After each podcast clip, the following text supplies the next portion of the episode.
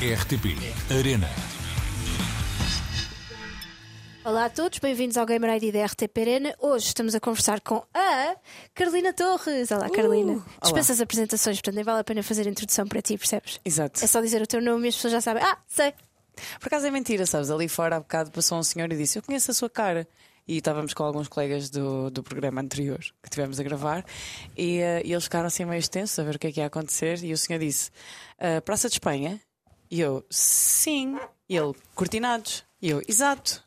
Portanto. Tu alinhaste. Óbvio, não ia dizer, não, sabe, eu, eu não sei de onde é que ele me conhece, se calhar já nos cruzamos nos cortinados.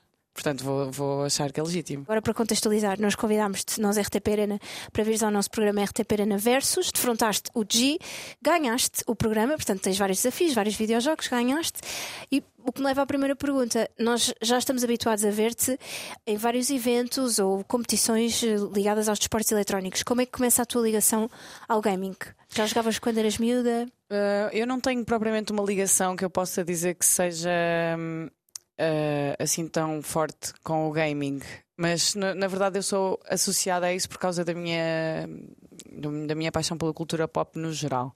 É claro que quando era miúda eu jogava imenso, imensos jogos, ou mesmo de computador, cheguei a jogar um que era o, o 3D Movie Maker, que era uma cena, ou era assim uma coisa da Nickelodeon, que era para fazer desenhos animados, era assim uma coisa. Um, e, e- então, pronto, sempre tive essa cena mais em miúda. Entretanto, à medida que os jogos se tornaram mais complexos, curiosamente eu fui perdendo um, o interesse por eles. Portanto, o que eu faço é tenho um emulador. E jogo os jogos que jogava em miúda ou, ou vou sempre à procura de coisas muito mais retro. Portanto, a ligação é um bocado. eh, não é direta, mas a verdade é que acontece então eu vou, eu vou tentando fazer parte da, desta, desta comunidade até ao momento em que eu sinto que vai acontecer, como o G disse no, no programa, vou-te pôr a jogar jogos decentes.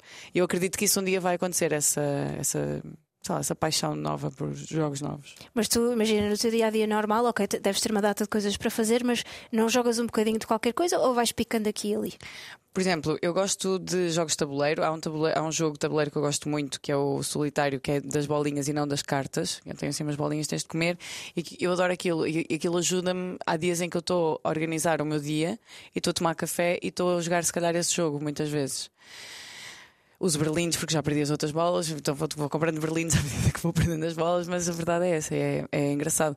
Depois tenho jogos de. de- Estou sempre a passar os níveis do Candy Crush da minha mãe, não sei o quê. E depois, quando bebo copos com amigos e estou em casa, às vezes ligo a Playstation ou, ou uma coisa qualquer e, e jogo tipo Gran Turismo ou Tekken ou coisas assim que, que seja tipo interativo. Ou És Tu, ou coisas assim que. O saber é poder, essas coisas. Mas não sou uma pessoa que tem essa hum, a cena de vocês fazerem tipo jogos durante 30 horas que são uma lógica, uma história. Nunca me aconteceu. E para lá de, de começarmos a ver cada vez mais neste, neste mundo dos esportes eletrónicos e, da, e do gaming, tu agora tens um podcast. Conta-me um bocadinho daquilo que estás a fazer agora. Então, o podcast surge com a ideia de se contar a verdade. A expressão é muito bonita, o verdade seja dita, porque as pessoas dizem, dizem-na muito e às vezes não pensamos muito naquilo que estamos a dizer. Inicialmente, e eu acho que ainda vai voltar a esse modo mais raw, porque entretanto, como tivemos a Eristoff a, a patrocinar, tentámos fazer uma coisa mais, entre aspas, comercial, mais, que, que fosse mais um, acessível a, a qualquer pessoa. Mas o que eu queria, na verdade, era gravar coisas. Imagina, estar a fa- a falar contigo, estou a tomar café contigo, és minha amiga, e eu ponho a gravar. E depois ia-te mandar o fecheiro editado com algumas das partes de- da nossa conversa e, um, e tu ias-me aprovar ou não. E a ideia era isso, era apanhar as pessoas sem elas saberem que estão a ser eh, gravadas. Portanto, eu ainda tenho isso em gaveta, eu ainda acho que vou fazer tipo, pelo menos uma edição de alguns episódios ah, com pessoas do Uber ou com. Portanto, a identificação não é importante, o importante são as histórias, é que a verdade seja contada. Fala-me então um bocadinho do caos do Cedré. O Caos de Sodré é o documentário sobre o cais. Um, foi assim o meu primeiro projeto mais a sério como produtora e realizadora. Uh, Deu-me muita dor de cabeça e muitas noites sem que. Não é noites sem dormir, porque eu durmo bem, só que acordava às seis da manhã e que o meu cérebro começava tipo, bora, bora, bora fazer coisas. Então obrigava-me a, a dormir mais um bocado, às vezes não conseguia, outras vezes conseguia, porque havia montes de coisas. Há várias maneiras de contares uma história, ou várias histórias no caso. E então, tipo, pronto, basicamente foi isso. Eu decidi que ia fazer o, o documentário quando numa noite estava a ouvir montes de histórias de marinheiros e não sei o quê, e pensei, porra, um dia tenho que contar, tenho que fazer um documentário sobre isto. Mas achava que ia ser impossível porque normalmente não há muito apoio uh, para a cultura e eu também não digo a amigos meus para, para virem gravar sem lhes estar a pagar.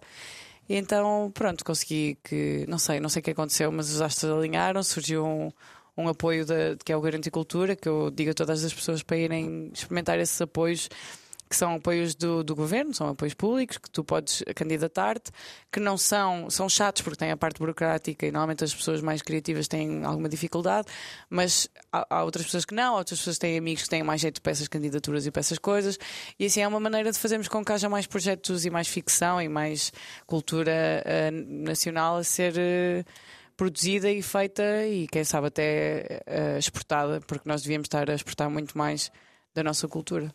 Já que estamos na rádio, qual é a banda preferida de Carolina Torres? Oh, boa questão. Um, a banda preferida. A banda. Pá, não sei. A banda, o artista. Sim, sim, claro, eu percebo a pergunta. A, a minha. A minha dúvida não é essa. É, é sei lá, eu durante anos respondia-te Black Sabbath na hora. Mas ultimamente não sei, tenho andado muito mais eclética. E não há assim não há assim nada que eu gosto de, de, de, uma ponta à outra. Não sei, tenho que pensar muito bem. Mas o que é que tens ouvido mais recentemente? O que é que eu tenho ouvido? Um, depende. Eu, eu sou muitas, muita fritaria. Mas olha, eh, isto, não querendo fazer publicidade a, outros, a outras rádios, mas é uma rádio digital chamada Futura, portanto. Eh, eu lá tenho um programa que se chama Ruim, porque é tão mau que só podia ter um nome que lhe fizesse justiça.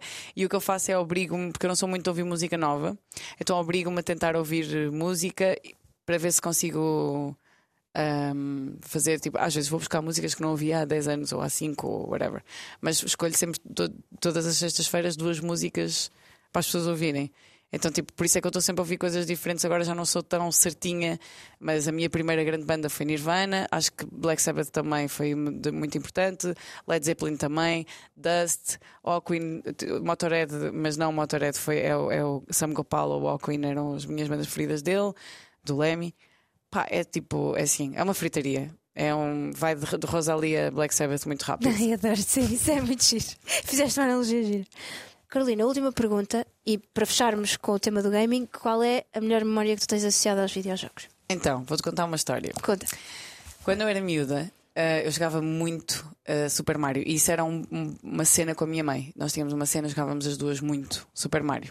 Eu, com aquelas consolas dos, das lojas dos 300 que eram péssimas, depois os comandos não funcionavam. Não, Quando ainda não havia lojas dos chineses. Quando ainda não havia lojas chinesas, era lojas dos 300, exatamente. exatamente. Um, opa, e houve uma altura em que eu comecei a falar, a falar não, mas tipo, a imaginar que estava a ser entrevistada enquanto estava a jogar, como se fosse tipo uma, uma jogadora. Uma estrela. Sim, sim, sim tipo a melhor jogadora de Super Mario. O que é curiosamente aquilo que as pessoas fazem nos streams. Estás a ver? Portanto, houve uma altura na minha vida em que eu comecei a ver isto a acontecer e lembrei-me que a miúda eu fazia, mas o que eu fazia era meio tipo como se fosse um campeonato e eu estava a jogar e dizia: Bom, agora como vocês podem ver, isto era só para vocês perceberem que não podem tocar aqui porque senão morrem. Imagina, quando eu caía, estás a ver? Tu já fazias live streams sem, sem elas fazer os lives, exato. Sim. Só que se pensas bem, como os live streams vêm um bocado da nossa geração, muita gente devia estar a fazer isso na altura. Muitos filhos únicos, principalmente, que era o meu caso, deviam uh, estimular a sua imaginação de alguma maneira, então faziam de conta, se calhar, que tinham uma audiência a ver o jogo. Completamente. Certo? Sim. Não passaste por Ai, isso? que giro. Se calhar Mas não, não, era a jogar. Era a falar com alguém ou entrevistar alguém. Ai, fazias conta que Ai, alguém que estava. giro, sim. Pois, assim, Mas associado aos jogos nunca conheci ninguém. Essa história é única. Pronto. Não... Era, era, era muito a minha cena na altura. E, e, olha, podia ter, podia ter, se eu não tivesse ido para a comunicação, se o, o mundo que temos agora, a, a atualidade que, que, que, que, os miúdos vivem, não é? Se eu tivesse a idade deles, eu se calhar teria visto aquilo, isto como uma, um possível trabalho ou como uma coisa a seguir, mas não era uma possibilidade. Eu nem sei bem como é que surgiu, é super engraçado ter surgido. Um, mas yeah, é, é fixe. Obrigada, Carolina. Obrigada eu, Sara. Foi um prazer. Muito Gostei muito de falar contigo. E vamos tomar café. Bora, vamos nessa. Bora. Está fechado. Está fechado, está fechado. Melhor handshake de sempre.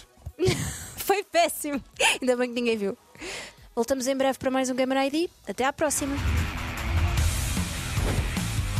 RTP Arena.